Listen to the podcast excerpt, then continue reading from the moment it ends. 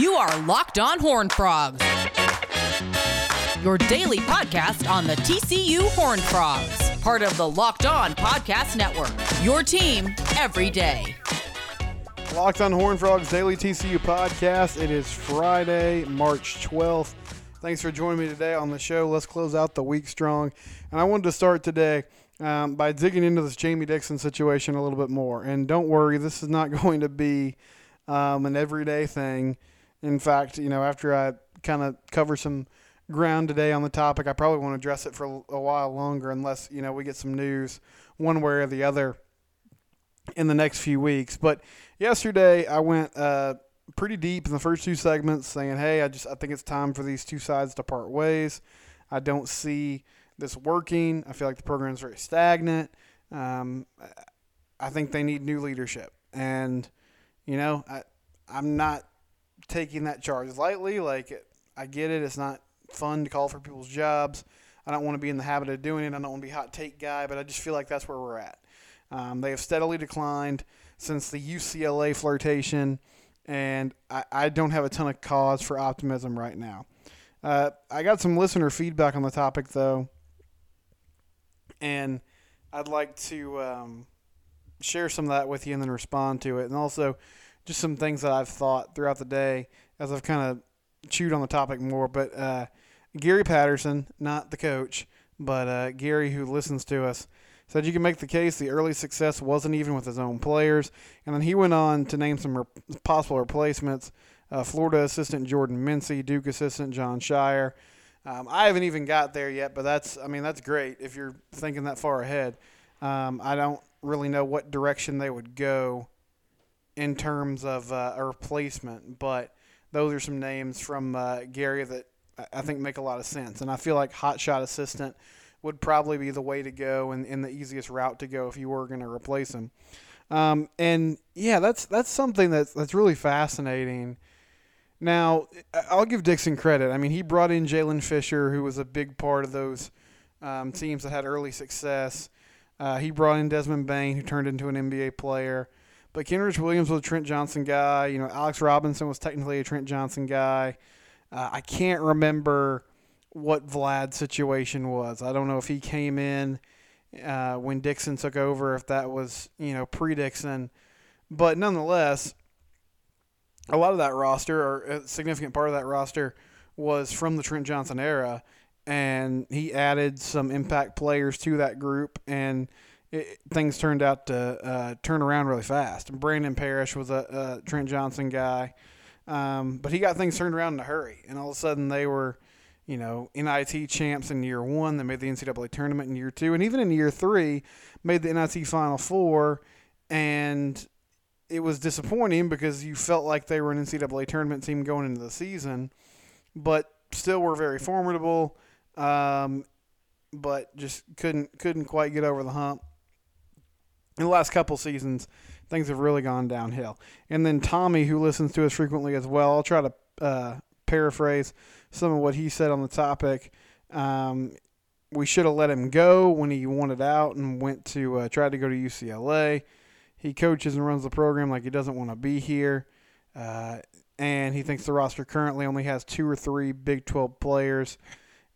Uh, and he brought up another good point there no seniors on this team and how that illustrates a failure by the coaching staff. And yeah, Tommy, that's a, a really good point. And it's something I didn't bring up yesterday, but there has been kind of a mass exodus of players in the last few years and guys that haven't stuck around. And you do wonder I mean, is that just co- college basketball, college sports in general? There's more player movement than ever before, but what's attributed to that? You know, something's going on there. Is it just the vibe the program's putting up across? What's happening that is making these players leave in, in mass droves? And why do you have a roster that is, is so so young? Because they are they are one of the youngest teams in the country, and if you were going to spin that in a positive uh, it's it's hardly ever this simple, but there is something to the fact of in college sports, the teams that do the best are generally the most experienced teams. And teams that play together, that stay together, that, you know, core group um, gels as one unit can be great. And you're seeing, I mean, an example of that, and I am not saying this team is anywhere near the team I'm going to compare it to, but Baylor has a ton of seniors. They're one of the oldest teams in the league. Now, they also have very, very talented players. Jared Butler's a star. Davion Mitchell's a great player. MaCio Teague's a great player. But I'm just saying, if you have impact players that can stay together for a little while, there is the potential to grow. Um, when I when I put this out there on Wednesday night, I tweeted during that debacle of a K State game. I simply said, I think it's time to move on from the Jamie Dixon era. I got some pushback for that, but it wasn't really from TCU fans. Um, you know, there was like one or two TCU fans that said, "Hey, I'd give them another year," but they weren't coming strong. Like, yes, let's you know stay the course with Jamie Dixon. Uh, the majority of people that responded to that tweet and were asking me about it or kind of pushing back on my opinion there were uh, honestly folks that were cheering for other Big 12 teams. And I don't mean like sometimes opposing fan bases, if you know you have a team that's struggling, like for instance, like Tom Herman, there were always snarky comments from opposing fans that were like, "Oh yeah, Texas, you got to lock Tom Herman up long term, like keep him there for five, ten more years. He's doing such a great job. And obviously that was joking because we all know Tom Herman was really struggling at the University of Texas and they never reached their full potential. I don't think this was the case, or in this case, I don't feel like that's what people were trying to convey to me. I, I feel like they were seriously asking and they were sort of surprised, like, why would you get rid of Jamie Dixon at TCU? So I want to address that next, sort of the, the narrative that got thrown at me last night and what people were asking me about and what people were saying. Um, we'll discuss that. Also, I mean, let's be positive here, too. TCU women won tonight in a thrilling game against Kansas. Um, so we'll break that down and look ahead to their matchup tomorrow against Baylor.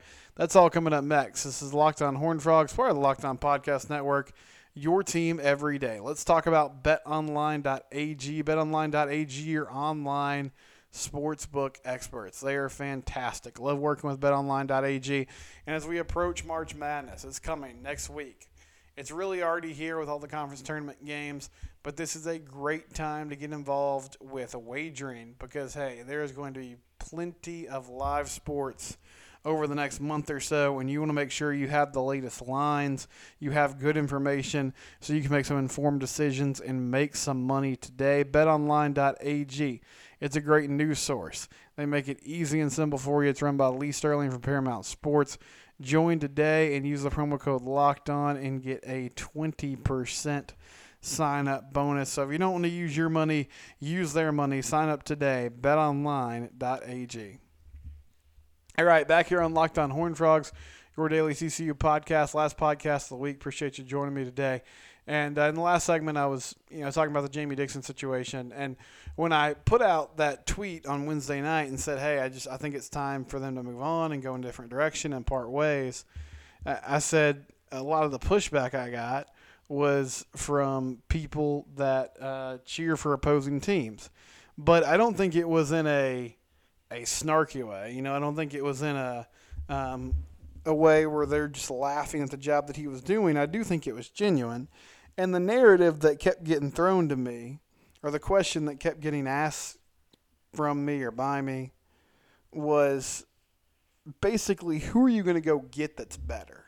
Like Jamie Dixon has a tr- proven track record. He did a nice job at Pitt. Uh, now, I will say, when he left Pitt, they weren't exactly you know, begging him to stay, but he had a really good run at Pitt. Good coach. He's an alum. Where do you go from here? And I, I do feel like this is kind of similar to Jim Harbaugh at Michigan. You went and got the guy that everybody thought was going to fix everything. Well, now he hasn't fixed everything. So when you uh, have another coaching search, what are you going to do? Because you you thought you found the dude, so now you're back at square one. And most people are asking me, well, uh, the the program's bad. What are who are you going to go get that's going to do a better job? And you know, like historically, they're right. The program is not very good. Um, it hasn't been aside from a couple of years of Billy Tubbs in the '90s. It's mainly been you know, a mediocre to bad program that puts out subpar product as far as team goes year after year. All that being said, there would be interest for this job because it's a Power Five job, and there's only so many of those across the country. Also, TCU's in the Metroplex. And is this a difficult job? Yeah, it is. But you're right. I mean, you're in the backyard of a lot of really good basketball players, some really good talent in the DFW area. If you can just get some of those people to stay home, you're going to be in good shape. TCU has shown that they're willing to commit a significant amount of resources to it. I mean, they renovated the gym. They've made that facility a lot better. They paid Jamie Dixon handsomely. So this is a good job. I mean, this is not it's it's still a place where you can go and I think win. And yes, historically, the program has not been very good. But just look at the state of Texas. Down in Lubbock, Lubbock at Texas Tech, Chris Beard has done a fantastic job. He's figured out how to win there. Down the road in Waco, Scott Drew took him a while, but he figured it out. And he's built one of the best programs in the country down there at Baylor. In those two schools, were similar to TCU, had no basketball history, no recent success. They just hit on the right coaches.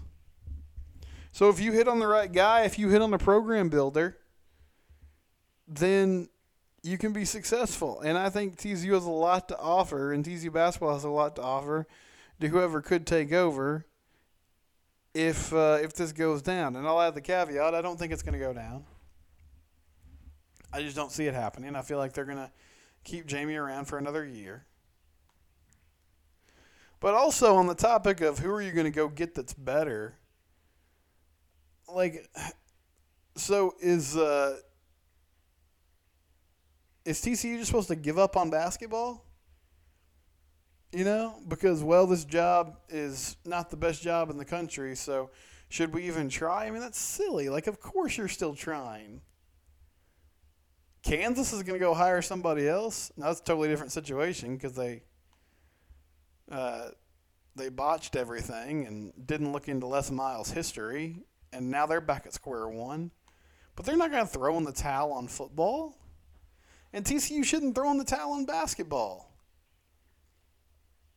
Sell the job. It's a good job. It can be a good job. It has not been, but it could get there. So make sure people know about it. So, no, it doesn't make sense to just say, well, what are you going to do? We're TCU. I mean, that's like, that's not what this program's about.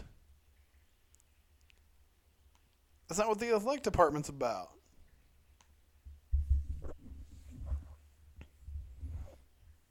And if Dixon doesn't work, yeah, that hurts because everybody thought he was going to be the guy. And early on, it looked like he was going to be that dude. But he's not that dude right now. And I think it's time to give someone else another chance. And all these people that push back on this on this topic that were from opposing fan bases. I think at the end of the day, a lot of it comes down to they don't they don't really watch TCU basketball, which I don't blame them. I mean, if I didn't if if I didn't have to be locked into it, I don't know how much TCU basketball I'd watch. So they're not actually seeing the team struggle. What they're doing is they're looking at it and they're saying, "Well, it's Jamie Dixon. He's better than any coach they've ever had. They should just be grateful that he's there." And if they move on from him, it's going to be a terrible situation. And I just I don't think that's guaranteed. I feel like this is an attractive job for someone. It's a Power 5 job. Again, TCU has shown they're willing to commit resources to basketball. You're in a great recruiting hotbed. You're right there in the Metroplex. someone should and will be interested in this if they decide to make that move. I think it's time. I feel like it's time for another voice in that locker room and to get some energy and momentum back with the program. We'll come back and wrap things up. This is Locked On Horn Frogs, part of the Locked On Podcast Network, your team every day. Final segment here on Locked On Horned Frogs, and uh, let's talk some positive things. Let's give the TCU women a shout out. They get a victory tonight over Kansas, or actually, we got the victory Thursday night when I'm recording this, 75 to 72. Huge night from Lauren Heard. Uh, Lauren had 26 points.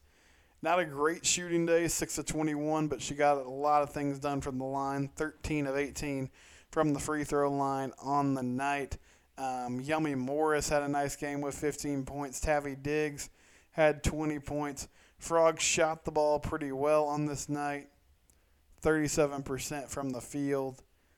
And uh, they get the victory over Kansas. They grinded this out. They're actually up by 16 early in the fourth quarter. Looked like they were going to cruise to a victory. And then KU made a huge run, got this thing within two with under a minute to go. But TCU able to hold on. So their, uh, their reward – well, they're playing Baylor on Friday. On Friday afternoon, they're playing the Bears at 1:30. So monitor that game and tough draw, but that's I mean that's part of it. That's part of the Big 12 tournament.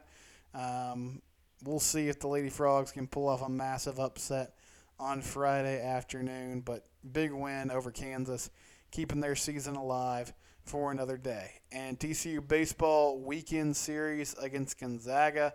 Gonzaga uh, took Tech to the wire in a couple midweek games. Lost both of those games by one run, so obviously the Zags are pretty good. I was talking to a friend of mine who's a Tech um, fan, and they said, yeah, Gonzaga threw a lot of arms in those two games. So we'll see kind of what depth they have left um, going into the weekend. You know, I don't know if Johnny Ray is available for TCU. He was out last week because of COVID protocol, and I know when that report came down, they said there was a possibility he might miss this weekend series too, but hopefully that's not the case. TCU baseball coming your way on Monday. We'll recap the TCU baseball weekend with Eric Hughes. And don't worry, we got football coming too. Spring football is hurtling towards us quickly. It never stops. It's always fun. This is Locked On Horn Frogs, part of the Locked On Podcast Network, your team every day.